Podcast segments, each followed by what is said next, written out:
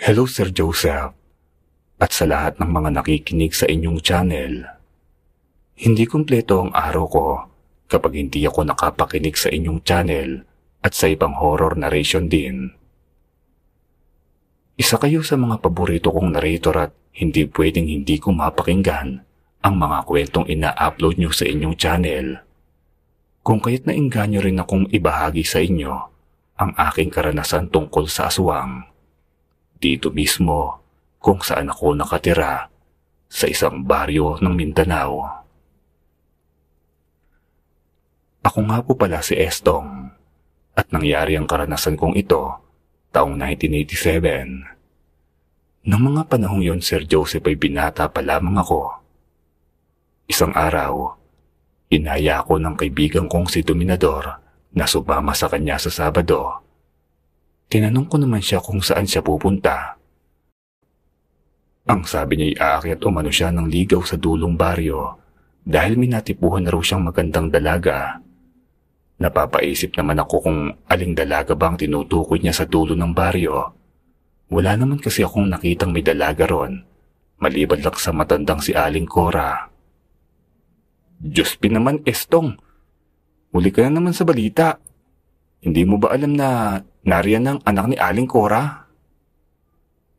Nanlalaking mga matang wika sa akin ni Dominador o nakasanayang palayo ng Domeng.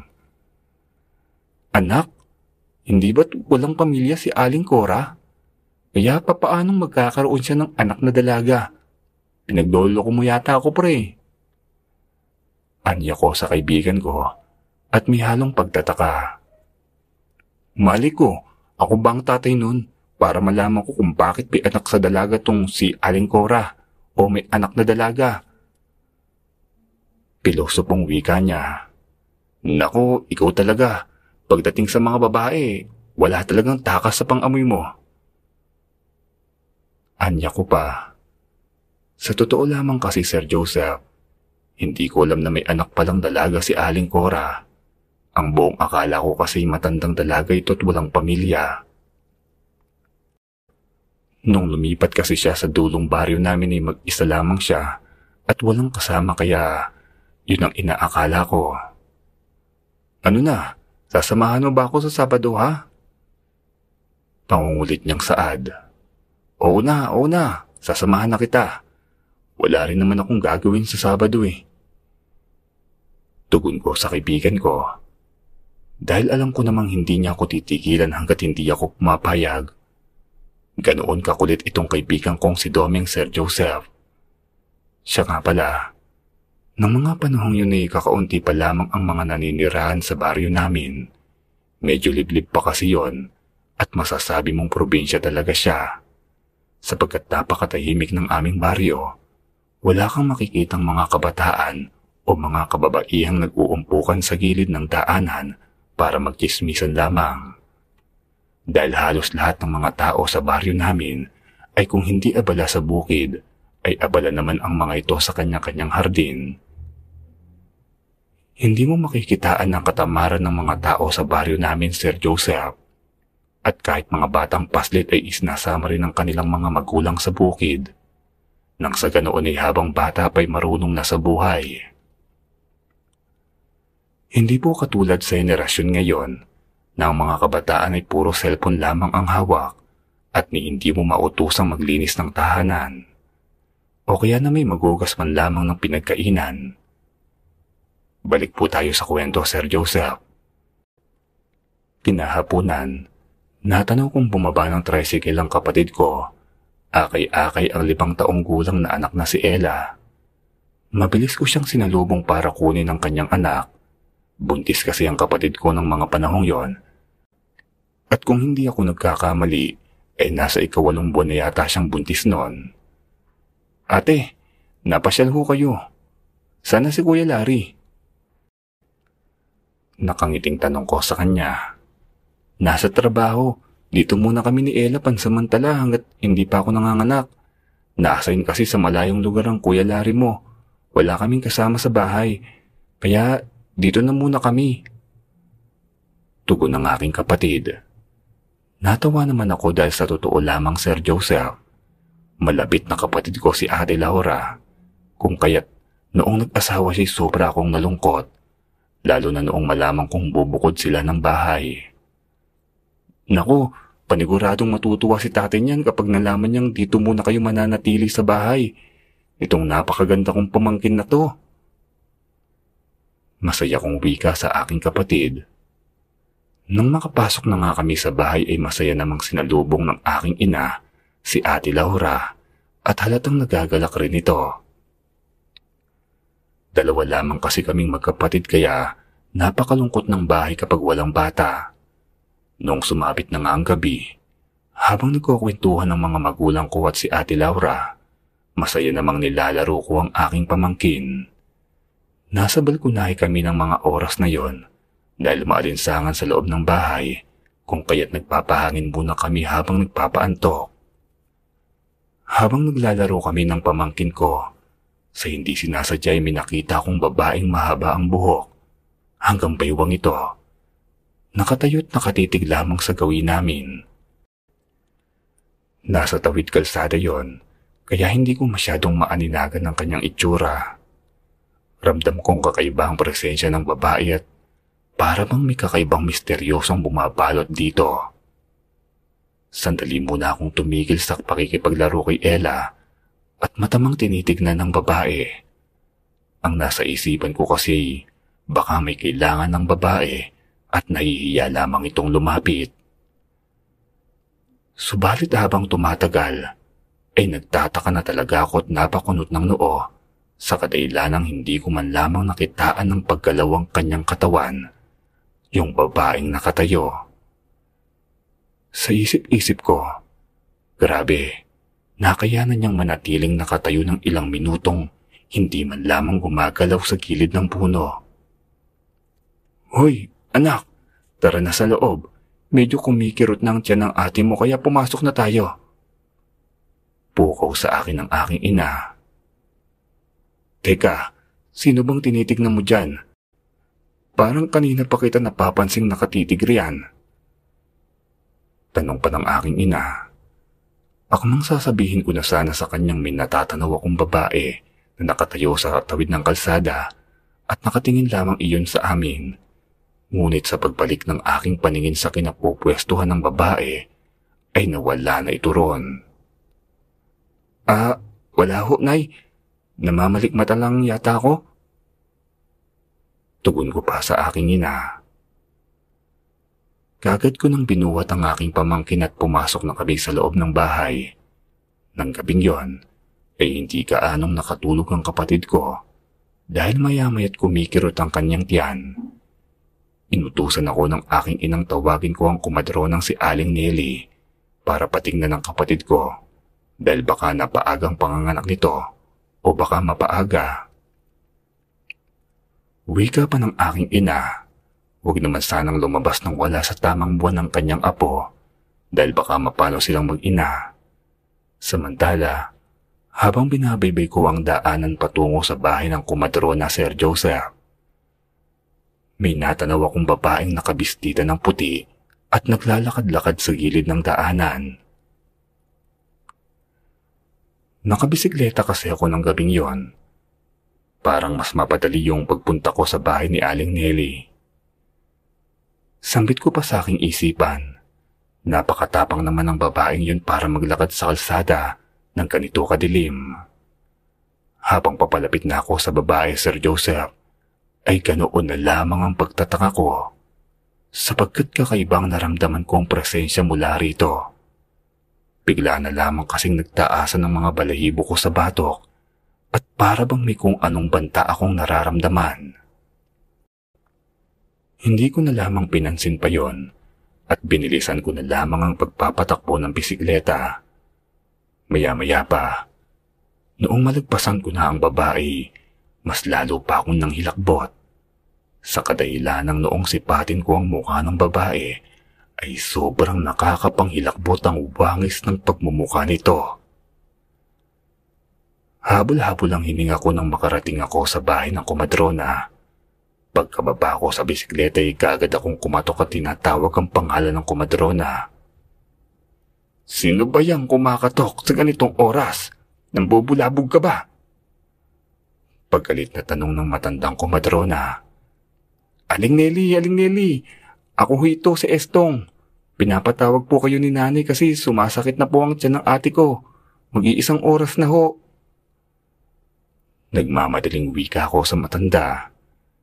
Nang marinig naman ng matanda ang sinabi ko'y nagmadali na itong kumilos at kinuha ang kanyang mga kagamitan sa mga panganganak.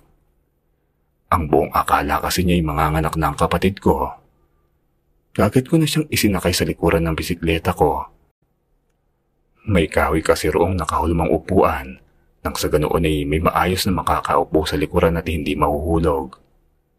Panay pang pagdadaldal ng matanda habang binibilisan ko ang pagpapadyak. Hoy, bata ka! Ihinto mo nga itong bisikleta mo at maglalakad na lamang ako. Mauuna pa akong mamatay sa iyo eh. Rinig kong wika niya sa akin. Hindi ko na lamang pinakinggan pa ang kanyang mga sinasabi at mas pinaharurot ko ang pagpadyak ko. Naalala ko na naman kasi ang itsura ng babae Ngunit noong matapat na kami sa binabaybay ng babae kanina, ay wala na iyon ron. Kung kaya't nakahinga ako ng maluwag, nang makarating na kami sa bahay. Pagkababa na pagkababa ni Aling Nelly ay binatukan niya ako ng bitbit niyang aparatos dahil kamuntikan na rumadlaglag ang kanyang kaluluwa. Humingi naman ako ng paumanhin sa kanya at nagwikang nag-aalala lamang ako sa aking kapatid kung kaya't ganoon kabilis ang pagpapatakbo ko. Hayaan niyo na po, babagalan ko na po ang pagpapatakbo ng bisikleta pag hahatid ko po sa inyo.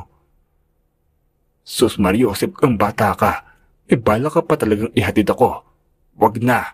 Mas gugustuhin ko pang maglakad na lamang kaysa nasa laylayan ng kaluluwa ko. Anito pat, naglakad na papasok sa bakura namin. Hindi naman naglaon ni naging maayos naman ang kalagayan ng kapatid ko.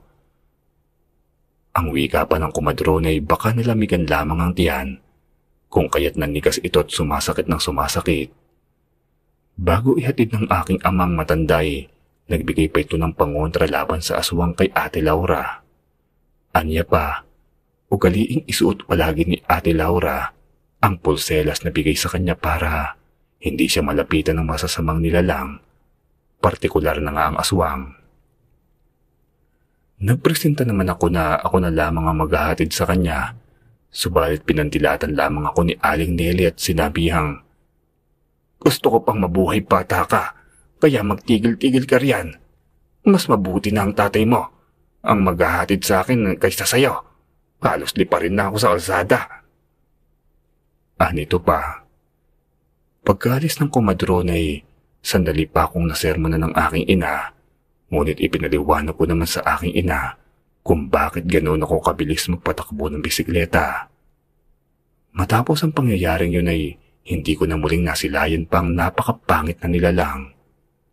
Noong sumapit na nga ang araw ng usapan namin ni Domeng, alas 6 pa lamang ng hapon ay naroroon na ito sa bahay namin.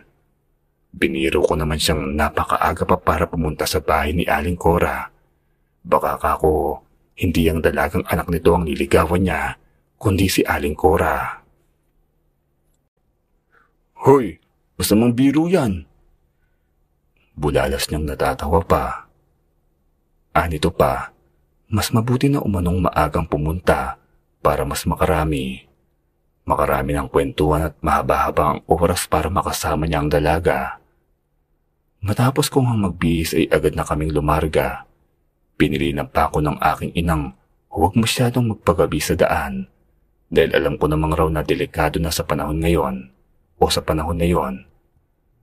Sa paglipas ng mahigit kalahating oras ay dumating na nga kami sa bakuran ng babaeng liligawan ni Domeng. Madalim na ang kabuuan ng bahay na yon kaya medyo nakaramdam na ako ng kilabot. Idagdag pang napakalayo pala ng kapitbahay nila Aling Cora Lumipat kasi ito sa mas liblib pang lugar at halos kabundukan na ang likurang bahagi ng kanilang tahanan. Sigurado ka bang may tao rito, Tol? Paniniguradong tanong ko sa kanya. Dahil parang napakatahimik naman ang buong paligid at animoy walang katao-tao ang bahay nila Aling Cora. Oo, sigurado ako tol. Baka maaga silang natulog. Alam mo naman ang mga matatanda. Palubog pa lamang ang araw eh, gusto nang mamahinga. Ah, nito pa. Hindi na lamang ako kumibo habang si Doming naman ay panay ang pagtawag sa matanda. Maya-maya pa'y nakita kong nagbukas na ang ilaw sa loob ng tahanan at ilang segundo lamang ay narinig kong nagbukas ang pintuan. Ano ang sadya niyo ngayong gabi? Nambubulabog ba kayo? Tanong ng matandang si Aling Cora na kasalukuyang nang nakatayo sa bungad ng pintuan. Sumagot naman ang kaibigan na kung maaari bang ligawan niya ang anak nitong dalaga. Magsasalita pa sana ang kaibigan ko nang bigla na lamang may nagsalita mula sa likuran namin kung kaya't sabay pa kaming napatiling magkaibigan at hindi ko napikilang mapahawak sa dibdib ko. Diyos me, nakakagulat ka naman. Bulalas ko pang wika at napabuga sa hangin. Bakit kayo nandito?